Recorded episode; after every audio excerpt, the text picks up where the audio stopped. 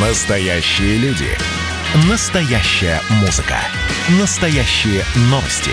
Радио «Комсомольская правда». Радио про настоящее. 97,2 FM. эм.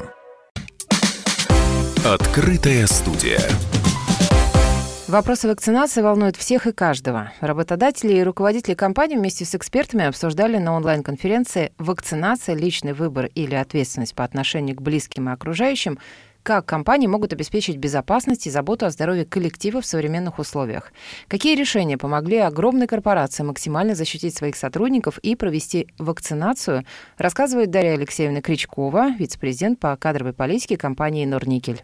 Мы крупная горно-металлургическая компания, у нас работает более 70 тысяч сотрудников. Основные регионы расположены, наше производство расположено в регионах с такими суровыми климатическими условиями. Это Норильск, э, Мончегорск, э, Забайкальский край. И, конечно, здоровье сотрудников для нас – это важнейший приоритет не только в вопросах нашего производства, промышленной безопасности, но и в вопросах э, здравоохранения, в вопросах защиты от коронавируса. И я хочу сказать, что мы задумались над этой темой не сейчас. Мы огромную работу провели еще в прошлом году когда только все началось, и нужно было защитить наших работников от этой, э, не побоюсь слова, заразы, поэтому мы переоборудовали наши а, клиники в регионах присутствия, выделяли огромные инвестиции для того, чтобы а, купить и аппараты ИВЛ, и тепловизоры, и вплоть до масок, санитайзеров. Все это было а, закуплено, да, оснащено, да, оснащены наши больницы в регионах. И мы, конечно же, поддерживали Э, сотрудников всячески. А, в том числе, если нужно было, например, сохранить зарплату в период карантина, мы это делали. Если нужно было помочь кому-то, кто оказался за рубежом и не мог вылететь, мы также помогали информационно, и оказывали материальную помощь.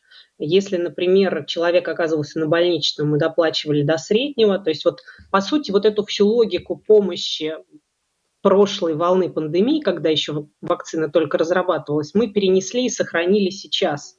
И когда появилась вакцина и появилась тема, что нужно о себе заботиться, вакцинироваться, это единственный способ выйти из той ситуации, в которой мы все оказались, мы начали с опроса наших сотрудников. Задали простой вопрос. Что вы думаете о вакцинации? Болели вы, не болели? Планируете ли вы вакцинироваться? И чего вы опасаетесь?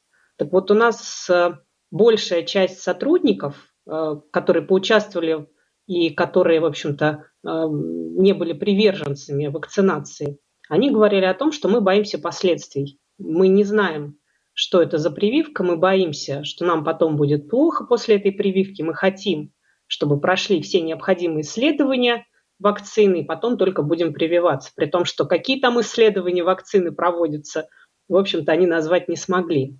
Поэтому мы для себя приняли решение, что очень важно людей правильно проинформировать о том, что происходит. Мы начали организовывать вебинары с э, вирусологами для того, чтобы можно было из первых уст услышать о, о, о том, что это за прививка, как она работает, чтобы профессиональные люди могли ответить на вопросы наших сотрудников. Это с одной стороны.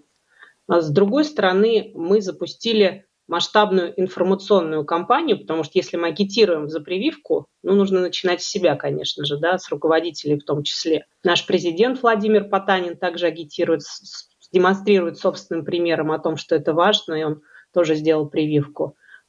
Присоединились к этой кампании в том числе медийные персоны, Константин Крюков, Любовь Толкалина, например, которые также участвуют в наших информационных роликах об этом мы проводим а, дважды в год э, так называемые корпоративные диалоги а, с нашими сотрудниками, когда руководители рассказывают о результатах деятельности предприятия. И вот повестка а, обязательно дополняется в этом году теперь темой вакцинации. Открытая студия.